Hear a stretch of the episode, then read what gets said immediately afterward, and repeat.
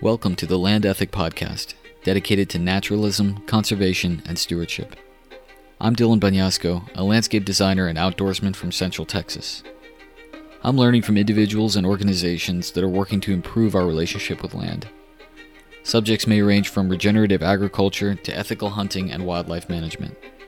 Please subscribe on your preferred app and follow Land Ethic Podcast on social media for updates, episode releases, and more. Hey, hey, we're back at it here again, folks. Things are a little wild right now, but all good. I want to get back on track and on schedule here with the podcast, so here we go. This week, I've got Travis Custer on. Travis is the executive director of the Montezuma Land Conservancy, a southwest Colorado land trust established in 1998 in the town of Cortez. They're working to explore unique solutions to conservation through an emphasis on community informed process. They believe that conservation is not just setting aside important lands, but also working to educate the community, address social issues, and connect people to the land that sustains them. As for Travis, he spent most of his life in Colorado, and nature has always been an important part of it. He was formerly a board member of the Mancos Conservation District and spent time working for the National Resource Conservation Service and the High Desert Conservation District as well. In 2016, he was the recipient of the John Stencel Leadership Award from the Rocky Mountain Farmers Union for dedication and leadership in agriculture. He also serves on the Keep It Colorado board, where he helps to drive forward the innovation of the statewide land protection community. Travis and I talked about the amazing landscape of the Four Corners region that he and his team are working to conserve. We covered MLC's efforts to go beyond transactional land conservation to build a community around the love of land, including fostering connections with tribal nations and facilitating youth programs. Finally, I got Travis's thoughts on how to create a land ethic at home and raise kids to love and care for Mother Nature. You can go to montezumaland.org to learn more, and as always, thank you for tuning in.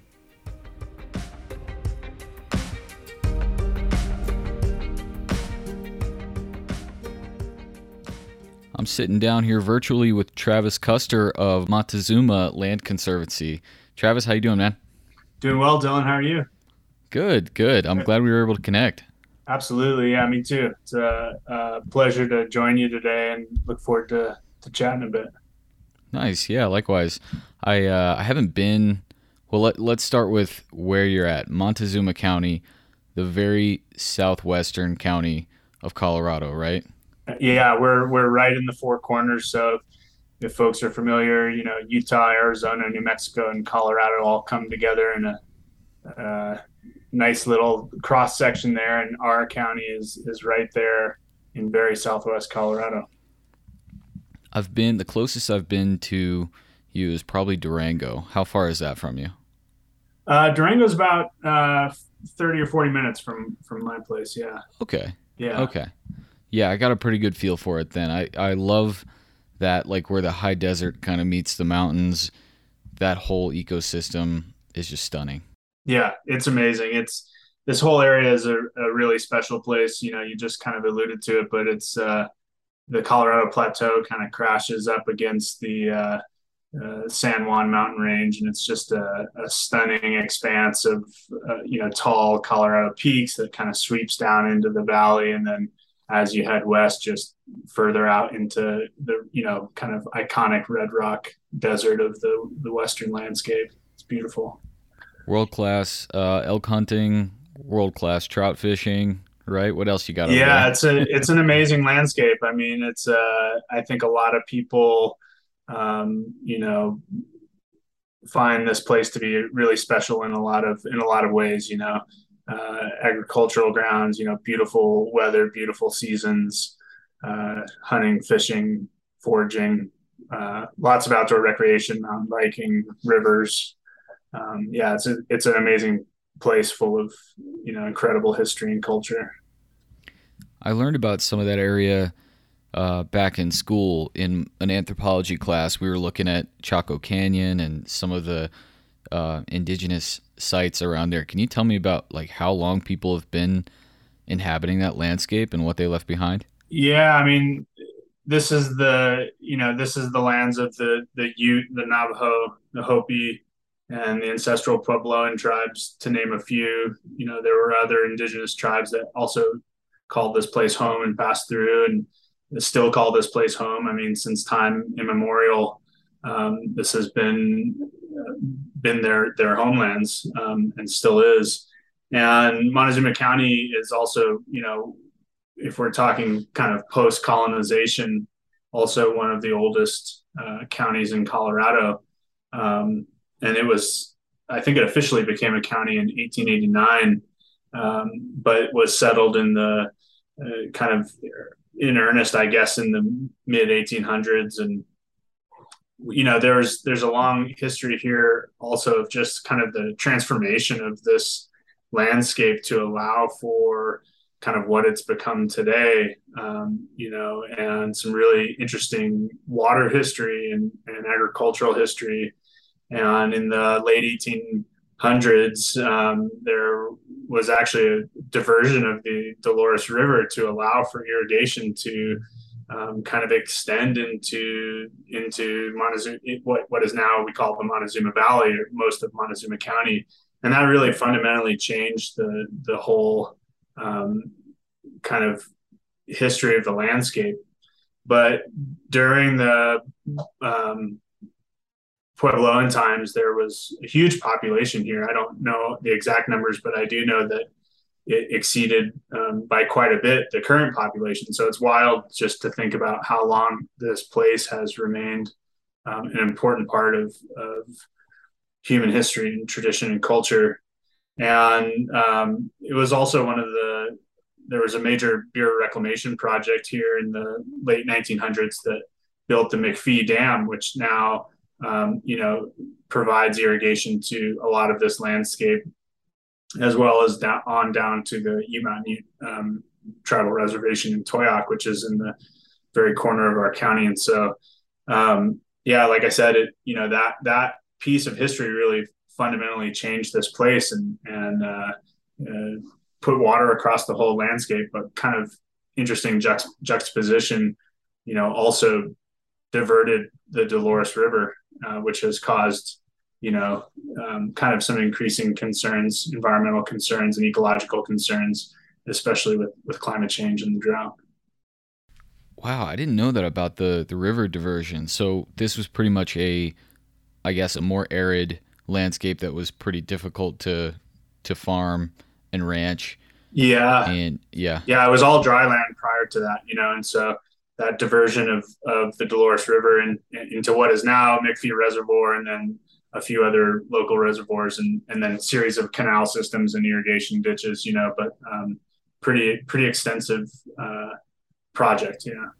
Where did the dolores flow before the diversion? Like well it, it, yeah the river still flows out out of the bottom of the dam and, and continues in its historic channel all the way to the colorado river but um, gotcha. um, but it, it was a huge diversion of that water you know out of its watershed into a watershed that um, you know it wasn't uh, primarily traveling into and so uh, okay. again you know just providing irrigation to to a huge uh, amount of land that wasn't receiving that water prior yeah that's not an uncommon story uh, around the world but and especially in the us but i'm always kind of shocked when i hear about a whole landscape that like wasn't there like the entire la basin you know it's just right. like kind of artificial and this repeats around the country. It's amazing what we've been able to do with water. Um, so so when people, for lack of a better word, domesticated or um, you know brought water to this landscape to ranch it, what were the primary land uses or the primary uh, ranching and farming activities that were going on? Yeah, it's it's changed over time. Um, in some ways, uh, there used to be a really diverse agriculture here. Um, a lot of uh, meat production and dairy. And actually, for some period of time, it was also a, pretty significant fruit production area in Colorado. Um, and, and, hmm. still, there's a resurgence right now of kind of the old cider orchards and a lot of the heirloom fruit that used to used to be here, still is here. Oh, cool. um, so there's a bit of a resurgence in in some of that um, kind of agriculture. Um, nowadays, primarily, we see a lot of hay production, alfalfa and grass hay, uh, cow calf operations, still a lot of ranching in the area. Um, and increasingly in some of the communities, there's there's also kind of a, growing kind of local food movement, you know, pastured pork and grass-fed beef, as well as you know smaller scale vegetable operations and some of these cider orchards that are being replanted. So um, yeah, it remains a pretty diverse area um, for agriculture. Um, pinto beans and dryland uh, wheat are also you know really common here as well. Wow. Okay. And so Montezuma Land Conservancy, how does that? How do you guys fit into all that? And uh, how'd you get your start? Yeah, our our land trust started in in uh, 1998, basically by some local folks who were responding to concerns about the Dolores River Valley being um, developed and and since 1998 the organization's done a little over 90 conservation easements on about 46,000 acres of land so wow. we we our service area is kind of Montezuma County just to the north Dolores County and just north of that um, part of San Miguel County as well. So we cover a pretty pretty extensive portion of the Southwest here, and and uh, and then kind of in addition to the the traditional conservation easement work over the past five years or so, we've really expanded into uh, some pretty innovative kind of community centered and community informed conservation work. So really looking at how we can further engage youth and adults and, and non-landowners and landowners alike in programming that connects people to the natural world, to each other, uh, to experiences in conservation, and really trying to kind of see conservation as the as something that we want um, everyone in our community to kind of have connection to and understanding of. Yeah, that's awesome, man. That's one of the reasons I was excited to talk to you is that conservation easement mode of uh, of working is not uncommon, and it's something that we've covered on the podcast before. But what you guys are doing, I feel like, is kind of extending the the natural community a little bit to include, you know, other communities, people who maybe haven't really been involved in this kind of conservation historically, and um, it, it really fits with the theme of the land ethic. Yeah, absolutely. I mean, I I really appreciate that perspective. You know that um, I had a teacher of mine one time who always talked about ethics being kind of what you do when nobody's looking. You know. Yeah. I feel like around conservation, it's it's easy to compartmentalize, especially in the private lands conservation realm it's easy to compartmentalize the work into this transactional process, right? Where we're trying to close land deals and, greening the map, you know, adding acres to the map. And I think uh, it falls short of, of um, kind of the richness that conservation can be and, and really what a land trust can be in a community. You know, I think especially right now when we look around this country and we see a lot of the division that's occurring the land really offers offers us this opportunity to find um, values and, and and shared connection. Um, in 2020, we started um, a pretty um, significant program to try and further connect and build relationships and trust with the Mountain Ute tribe. Um, again, they're just in the southwest portion of our community is the reservation, and I think you know you kind of touched on this a little, but there are a lot of underrepresented people across this country and in all of our communities who've not traditionally necessarily been part of the conservation space. And in fact, you know, when we talk about indigenous communities who have been on, you know, I, in some cases, even the losing side of conservation, you know, and there's a long history in the conservation and lands movement that also includes some pretty dark times, you know, and indigenous land yeah. loss and the colonization of this country. And so I think that the conservation movement has a real kind of responsibility to reconcile that history and, and look for ways in which we can use land as this canvas for bringing people together. And that's been a huge emphasis of, of our work is really like relationship building, you know, and, and connecting people to each other and to themselves and to the natural world. And I think, you know, kind of trying to redefine what we see conservation as and what we think it can be in a community.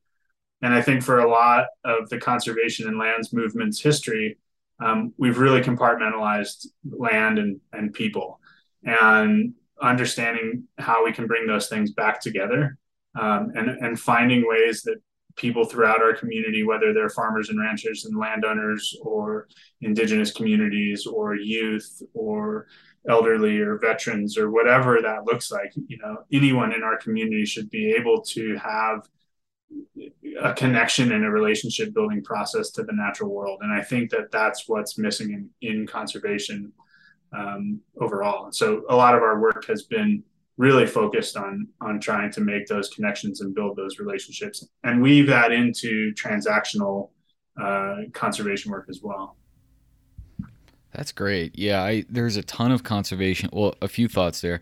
In, in my area up here in the Roaring Fork Valley, there's a ton of acreage in conservation easements. But in Colorado, you don't have to provide public access through conservation easements. You can, from what I correct me if I'm wrong on any of this, but most of these are still private lands. They're not uh, members of the community are not able to enjoy or interact with those lands a lot of people don't even know they're in conservation easements. They just it, you drive past it like another ranch, and it's sort of I think it does become more of a transactional relationship than a community relationship like what you're talking about. So I'm excited about that kind of work. And then the other thing that, that you made me think of was um, I recently got to see the director of the national parks system speak here in Aspen, and uh, he's a Native American guy named uh, Chuck Sams our new director. And if you haven't seen him speak, Travis and, and listeners, uh, it'll make you feel a lot better about the future of our national parks. Uh, this guy's got, you know, he's got an awesome perspective as uh, as an indigenous person, and he's got the scientific background as well. And it's just like exactly what we need. I feel like in terms of land management and relationship building. So a little bit of hope there on that front.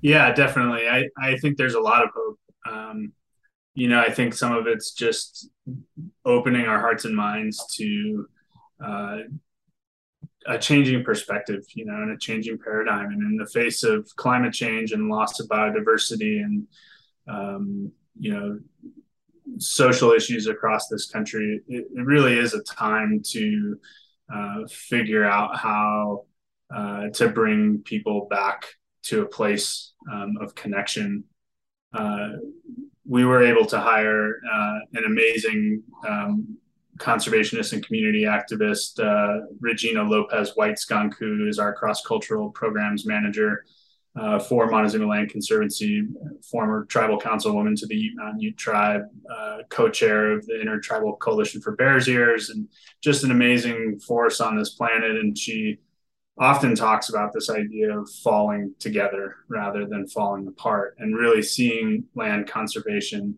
and the land in general and the stories of how we've connected to land as individuals which we you know most of us have these stories in some fashion or another as being this kind of thread that we can really look to weaving um, our own personal connections and community connections and seeking kind of healing and and reconciliation of this past and, and also present. Um, and, and I think that that's going to be the answer to effectively what is the greatest challenges humans have ever faced, right? You know, climate change and, and the loss of biodiversity on this planet um, is a call to action like we've not ever had. And so I think for conservation to be successful, we need that critical mass of people who are willing to um, kind of come together around this thing that we all understand, this home that we all have connection to, and this this place that we all desperately need to to not only survive but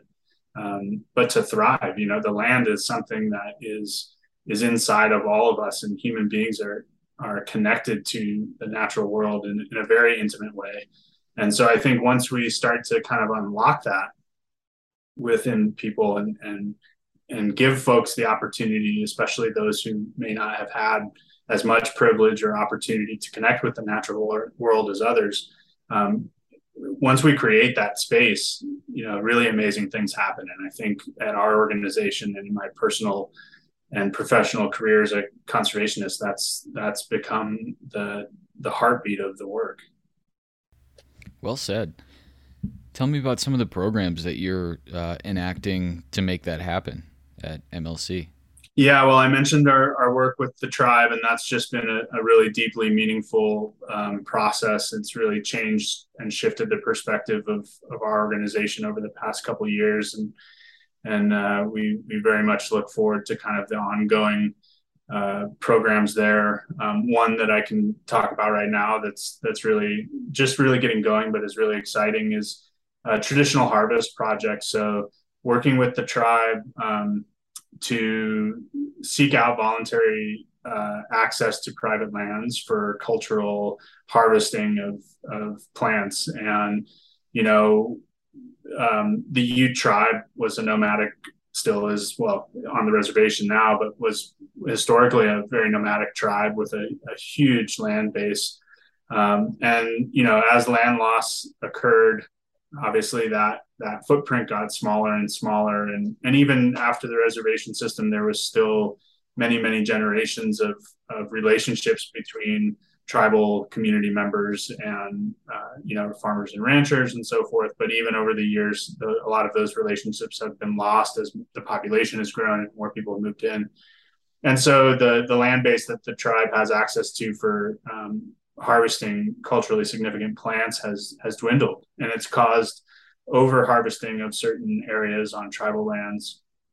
And uh, so this project is really looking at both restoration of some of these important ecological communities on on tribal lands and, and management planning for that um, through the tribal biology department but also then this this uh, where where our organization is involved is trying to connect with with local uh, landowners off the reservation um, around cultural access to the to their lands, um, and and and then hopefully down the road looking at also you know stewardship and management plans for for those properties as well.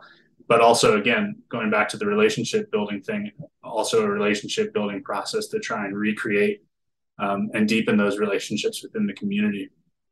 And then uh, our organization also was was gifted an 83 acre farm north of of our office a little ways. And and that's primarily you know our education center. It's called Fozzie's Farm.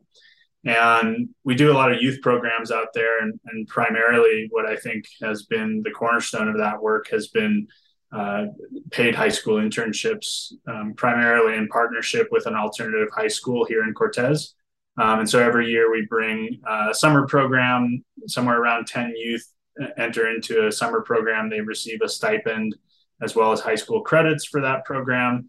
And they spend about four weeks um, visiting different places in the community, farms, uh, irrigation districts, you know, things like that, getting involved in uh, um, projects and then doing work on the farm as well. And then some of those interns then kind of or, or, some of those students then kind of move on into a farm internship program that we have. And we usually employ about five uh, local high school uh, youth every year during the irrigation season, during the summer season, again, paid internship.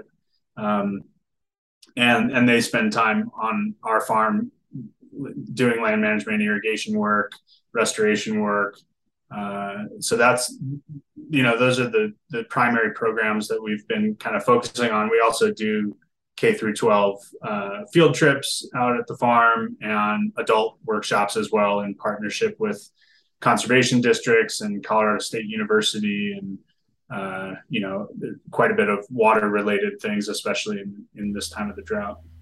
Yeah, lucky kids, man. Paid internships. That's a sweet deal. Yeah, well, it's it's not just a sweet deal. I think it's uh, you know, we have a pretty big emphasis on kind of equity within the conservation space here and it's a sweet deal but, and it's also i think a necessary thing you know for a lot of youth they're they're they are faced with that decision of needing to make money whether it's for their family or for their own needs and and we don't want that money piece to be a barrier to accessing the opportunity in these programs, you know. And so uh, we made a decision very early on in these programs that they were we were going to commit to them being paid positions. You know, they're out there doing hard work and and they deserve to be compensated for it. And I think at the same time, um, you know, with the high school credit too. It's really a unique opportunity for youth to get involved in something they may not have thought they would normally uh, be interested in. And then what we found is like through that connection to land and conservation and that farm work, all sorts of other amazing things happen. You know, leadership skills and and job skills and uh, personal confidence. Um, a lot of them really excel, uh, you know, in in other aspects of their life, like school. Um, and so there's there's really amazing things that happen out on the land too. You know that that's not necessarily re- related to conservation, but is kind of like a, a, a consequence of that experience. And I think going back to this whole idea of conservation ethics that your show is all about, that's really how it's built. You know, we have these experiences throughout our life that connect us to the land, and we draw from that later in life um, because that connection meant something. And so I think for a lot of these youth, um, you know, my hope is that further down the road in their lives, they'll they'll pull back on that experience with MLC, and and that'll be a important part of of who they are. Yeah, no doubt you're setting a lot of these kids on a course to go on to work in conservation or agriculture. I mean, I had no doubt about that. I did an unpaid internship one one summer for the Fort Worth Botanical Gardens. it was brutal. I probably won't do any of those again. But uh, you know, I think that's an awesome opportunity for those kids, and and I'm glad to hear you guys are doing programs like that. That's you know that I'm sure that takes a ton of work outside of like you're saying your transactional work that you guys, you know. Uh, are built around. Yeah. Like these programs have to be just a whole bunch of extra responsibility and effort. Yeah, we, you know, it does take time, but you know, we've we've built staff in and grant funding in to do that work, and so I think the other thing about this is a lot of this diversification of our organization has has been able to also grow the organization itself and and create more relevancy within the community, and again help help our land trust kind of further connect and be seen as as an organization that's really entrenched in the community in a different way than it ever has been. Um, and I think that that's uh, you know that's nonprofits in general should should really be listening to communities and and understanding where they can plug in and have the most impact. You know, and and I think the mission of conservation and the structure of what a land trust is in general really gives us a unique opportunity to to kind of plug into our community in a, in a lot of different ways. You were recognized by Keep It Colorado for this type of work. Can you tell me a little bit about your involvement with them? Yeah. Um, so I was recently uh, selected as the Land Trust Innovation Hero in Colorado. Uh, they chose nine conservation heroes across the state. And so it was a huge honor to kind of be recognized for this work um, and a lot of the organizational development that we've done, uh, you know, in the land trust. And I also serve uh, on the board of directors for Keep It Colorado, which, if folks aren't familiar, is kind of our state coalition for uh, private lands conservation. So it's it's it's a membership based coalition made up of of land trust members, but also kind of uh, open space agencies and other conservation groups around the state, funders, um, and other kind of you know stakeholder members in the conservation space. So it's been a it's been a great experience to be part of of not only a local effort but also to be involved in having some impact at the statewide level. Um, we're in the process right now of developing a statewide private lands conservation plan um, for Colorado, and and I think that that's uh, it's going to be a really unique uh, and innovative plan that's going to help to kind of drive um, private lands conservation in Colorado in, in a really special direction, and and I look forward to that plan, you know, getting finished and wrapped up and and out to the public, and I think that uh, it, it will set apart a lot of Colorado's work from many other states, just in terms of how we uh, are looking to drive innovation and, and, a unique approach to private lands conservation. I look forward to seeing that. Yeah. I in my day job, I work with um, private landowners, and and sometimes I get the pleasure of doing some more conservation based work on their properties. But it's something we're really pushing in our landscape architecture practice to understand, you know, how we can guide people to manage water more responsibly and uh, thinking about wildfire and the, the wildland urban interface, all these things that I'm sure are going to be included in the document that you're talking about. So I look forward to reading that. Yeah. Um, you mentioned earlier the the drought. I I do want to get your thoughts on this and sort of the major challenges that Montezuma County, let's say, is facing in the coming in the near future. Is is the drought the first and foremost issue that you guys are focusing on? Yeah, well, you know, we just last year we finished a huge community outreach um, process and uh, we're able to survey over 500 folks in our community and many of them who had not previously kind of been engaged by the land trust. And water was one of the the number one issues. I think something like 98% of the surveys identified water as a conservation value and also uh, one of their top concerns um, it's the driest it's been in 1200 years or something like that right now um, and many of the land, much of this landscape is in is in you know category four drought. It's it's extreme, um, and I even you know I even challenge folks I think to start thinking in the direction of really this kind of idea of aridification. You know that that the West is really facing what is potentially what what is definitely long very long term impact and and potentially permanent impact. Um, you know, I think when we when when we think about drought, we tend to think of these shorter term cycles. You know, um, and really, I've I've been noticing that word aridification cropping up a lot more, and I think it's a good fit.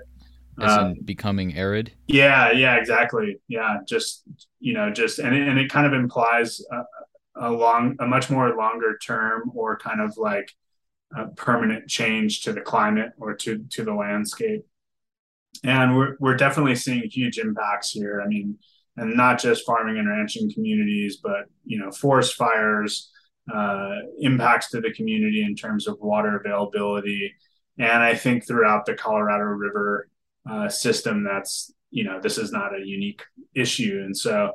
I, I really think that it's it's going to be one of the kind of main issues that our current time in history will face, you know. Uh, and I hope that across Colorado and really across the West, we can come together uh, in different ways as communities, as conservation organizations, and really whatever way it takes, you know, um, to address address the problem. Because I don't think it's getting any better anytime soon, and uh, uh, you know, there's there's lots of opportunities to to try and conserve water, uh, look at different technologies, um, we've been involved in some uh, irrigation research with Colorado State University out at Fozzie's farm too, just looking at holistic management of some of that land, grazing management, and different ways of, of applying water um, and trying to understand, you know, how we can divert less water onto that farm, not only as a demonstration, hopefully for other people in the community, but just what it means for our conservation organization in owning land and wanting to steward and manage that land in ways that we feel is necessary for for the greater good you know? Yeah. I'm learning about some of that irrigation stuff myself on some projects now trying to trying to go from flood irrigation to um, spray heads and things that are more uh, water efficient. I think uh, it sounds like you you mentioned holistic management. You probably pay attention to the Quivira Co- coalition and to savory institute and yeah. folks like that. Yeah. Yeah we've worked with uh, hmi a little bit and um, and you know just kind of worked with a couple ranchers on on Fozzie's farm who lease for grazing. Just just around that idea of rotational grazing focusing on soil health you know as ways to kind of build up uh, uh, build up the soil to hold more water to be more resilient to drought and we've seen pretty stark improvements over the past a small handful of years. So it's it's been a good process to just kind of see it for ourselves on the land, but also now with this water project and Colorado State University also have a little bit of data to kind of go along with that. Nice. I didn't ask you, Travis. Did you grow up in this area? I, I was born and, and raised in Colorado. I spent um, outside Colorado Springs. I spent a little bit of my childhood in North Carolina and, and then came back. And I've uh, I've been in the Southwest now for about 15 years. Okay. Yeah. Nice. And you're raising a family there as well now, right? Yeah, I have a son, and and uh, congrats on on your addition to the family as well. That's uh, fatherhood's been uh, one of the greatest chapters of my life. You know, ongoing chapter in my life. Yeah. So I have a ten year old boy, and and uh, I think in a lot of ways that's been a huge driving factor for me in conservation. You know, it's not just my job and it's not my, just my passion, but it's kind of my obligation to my son. You know. Yeah. Uh, I man, I'm about ten years behind you, but I've noticed that all of this stuff that um, was already important to me all of a sudden seems more important yeah. in terms of just like oh man we don't have as much time as as i thought like I, I just I want my son to be able to not only enjoy the same landscapes and, and the things that I've been able to enjoy, but um, to to really grow up with a better conservation ethic than I have. With you know, to, I want him to be a better hunter than I am. I want him to be a better naturalist. I want him to be more in tune with Mother Nature. And it's like, how do you do that?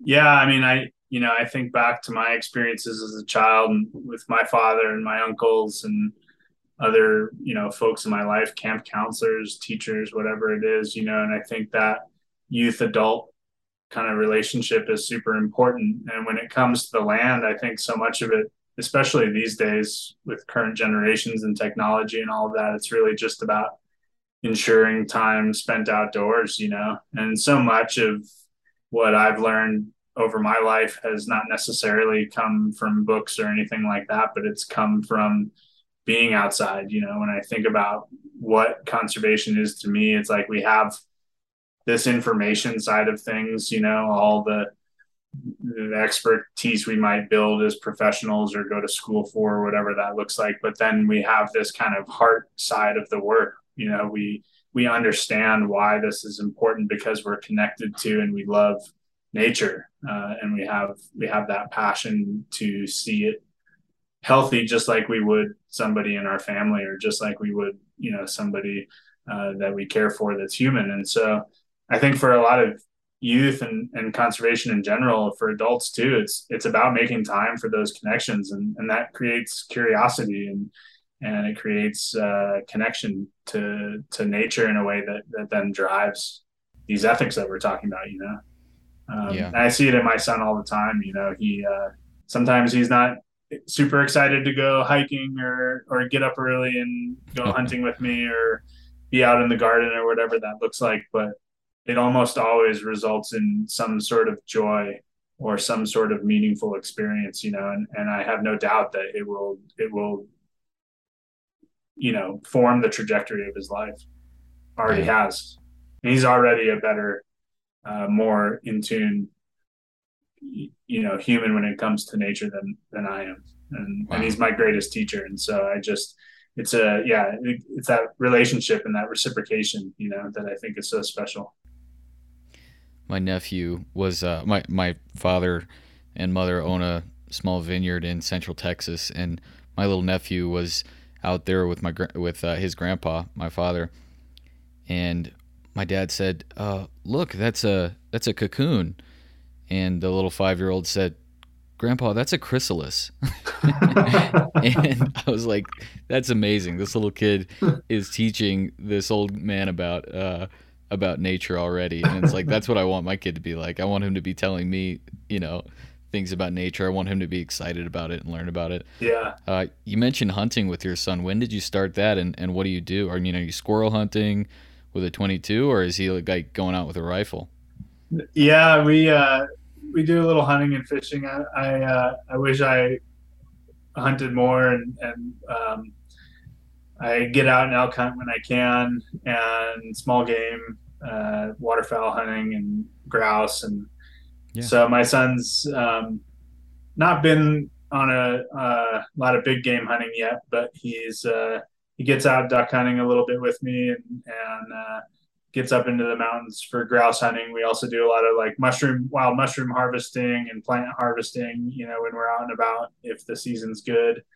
And uh, yeah, I, all of those things are such a joy to share with him. You know, um, he's real into into fishing right now, so we've been just getting up to the lake and doing a little bit of trout fishing, and it's just they're really special times and and kind of sharing again, you know, it's it's reciprocity, it's relationship, and being able to share that with my son in in terms of food as well, you know, and medicine and whatever whatever that harvest looks like from the land and, and also the reciprocity of being thankful and grateful for that and, and doing what we can to ensure, you know, whether that's through conservation, um, or whether that's just through good practices in our garden to ensure that you know the natural systems that support us are there in the future. And so i think imparting that understanding of gratitude and connection to him whether it's hunting and fishing or whether it's you know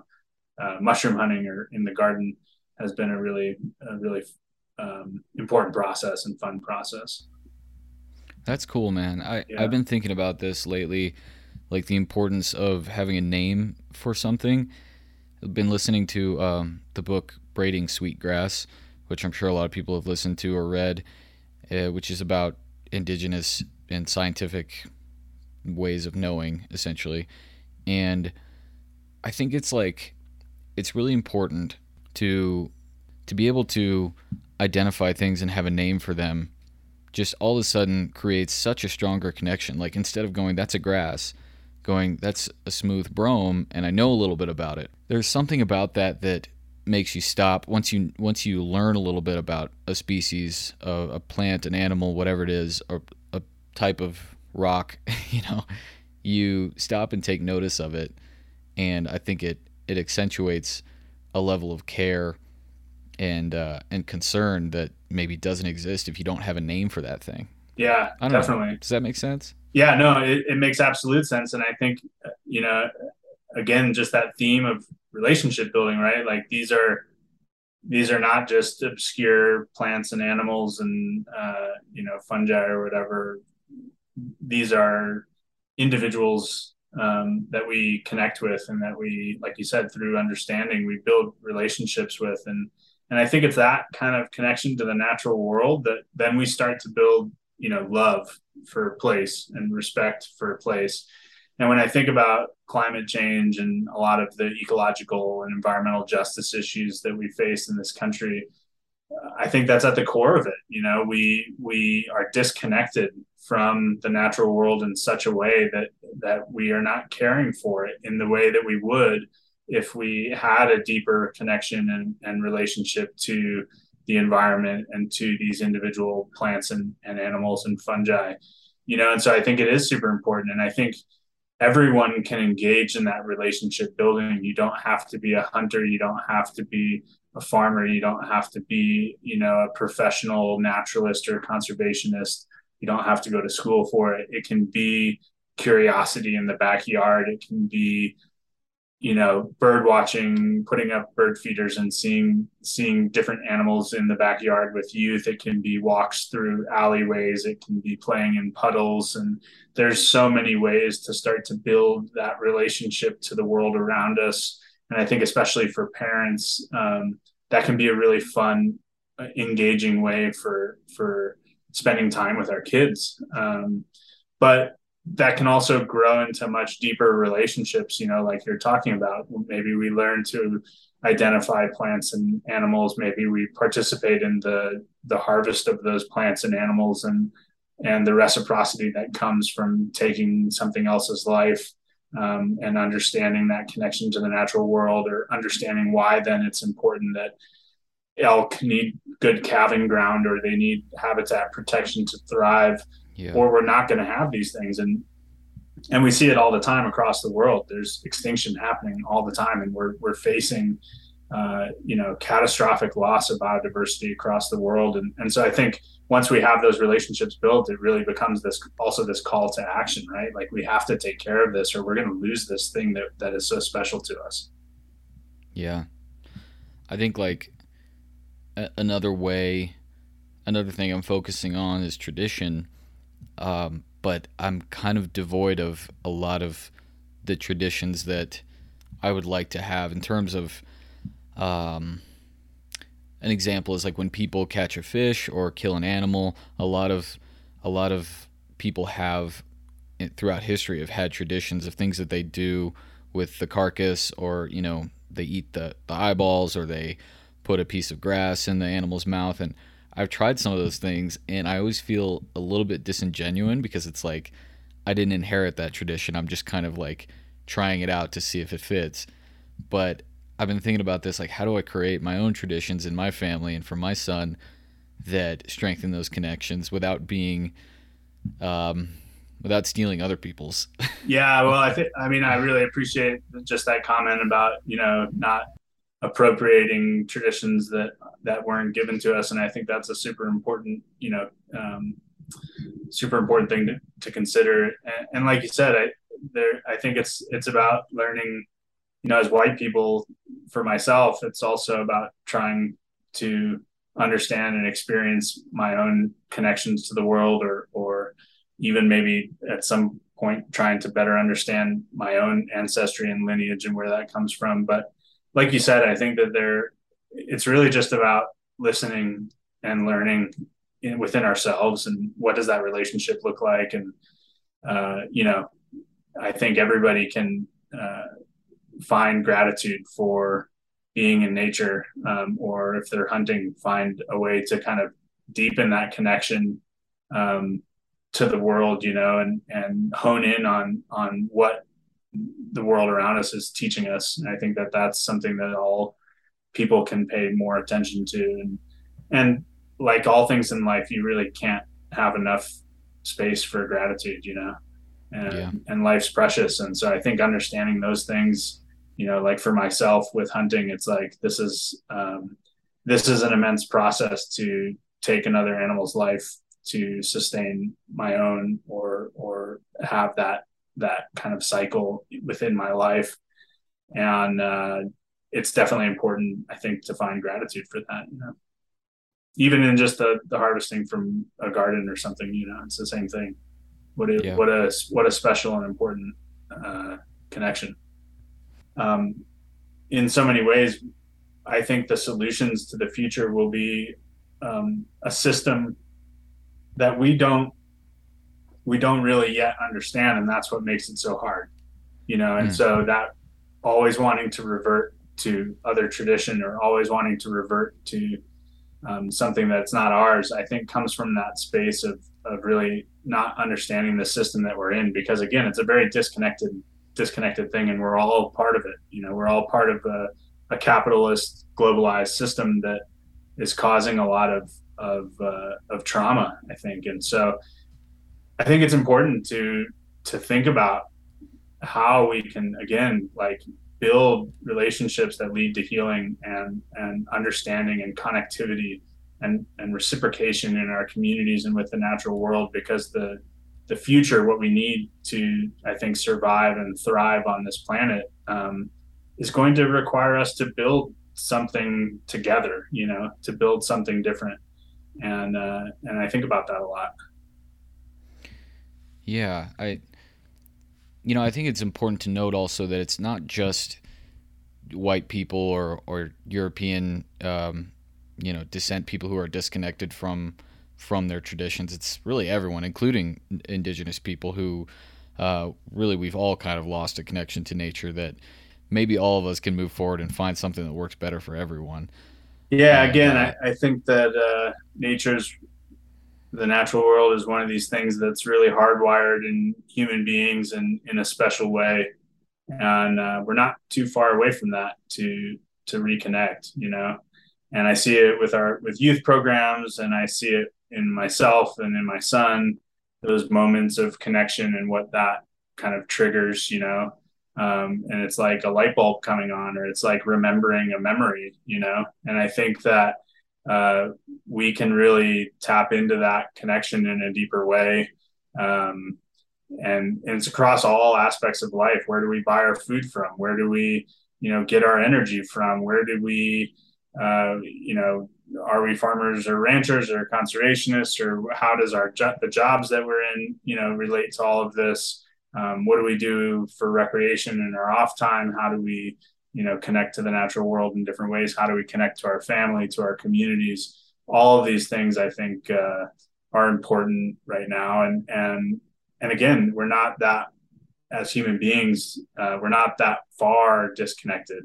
And so those moments when we do find uh, connection to the natural world, like I said, to me, it often feels like this thing that I just remember. Like it's just part of who I am. And I see that in, in a lot of other people, you know, through programs with the Conservancy or, or in other aspects of life. So I think it's, I think it's important for conservation organizations to really consider deeper community engagement and involvement for that reason. You know, it really is about the long game and the marathon of what are, what are we going to do to make this a a, a better planet um, for everyone. You know, and that's not just humans, but um, for all species on this planet. Yeah, absolutely. Well, in that in that uh, light, where can people go to learn more about Montezuma Land Conservancy, to get involved? to learn more about Keep It Colorado? Anything else you want them to to look at? Yeah, I mean, definitely, especially if you're in Colorado, um, check out Keep It Colorado's website, and there's some great information on there about how to get engaged. Keep an eye out for the the conservation plan, uh, you know, private lands conservation plan coming out, and um, if you're in the Four Corners, you know, I encourage people as silly as it might sound, like look us up and come give a knock on the office here in Cortez. And um, my office is always open. I'm always interested in connecting with people. Um, if folks are interested in connecting, they can email me directly at travis at montezumaland.org. Um, montezumaland.org is also our website. Um, hopefully, we'll get a, a, a rebuild happening here pretty soon because some of it's a bit out of date, but yeah, just we're also on Facebook's Instagram, so folks can connect with us on social media as well. And like I said, I just I always appreciate the opportunity to to learn from others and connect with others. So I, I encourage folks to reach out um, if they want. Cool. Yeah, I like what you're doing down there, Travis. I was glad to talk to you, and I'll put up some links so people can find that stuff with the episode. Yeah, Dylan, thanks so much for for having me and and appreciate what you're trying to do with the podcast and and especially thinking you know more broadly about conservation too. Um, you know again i think i think there's a real need to kind of help tell some of these unique stories that are happening around the country you know um, in ways that conservation is is kind of redefining itself and advancing. So just really appreciate the opportunity to spend with you today and and look forward to growing a, a, relationship and connecting with you more, you know, in the future in some way. And yeah, and again, congrats on on your son, and and uh, uh, I hope fatherhood is is a rewarding experience as well for you. So far, so good. Three months. Um, you know, it's it's helping me. The, this podcast is helping me organize my thoughts around a lot of this, and I think that listeners probably pick up on that. Like, this guy doesn't this guy didn't know anything. He's just like thinking through this right now, and that is the case. I'm just like trying to trying to talk to people and figure out how I really feel about these things, and and hopefully slowly kind of wade through everything that's out there and get to some kernel of truth. Yeah. Uh, we'll see, but conversations like this are helpful. So, awesome. Thanks, man. Thank um, you. I'll yeah. follow up with you and and look forward to seeing your continued success. All right. Thank you so much hope everyone has a uh, all your listeners have a great day and great weekend as well. Absolutely. Take care. You too.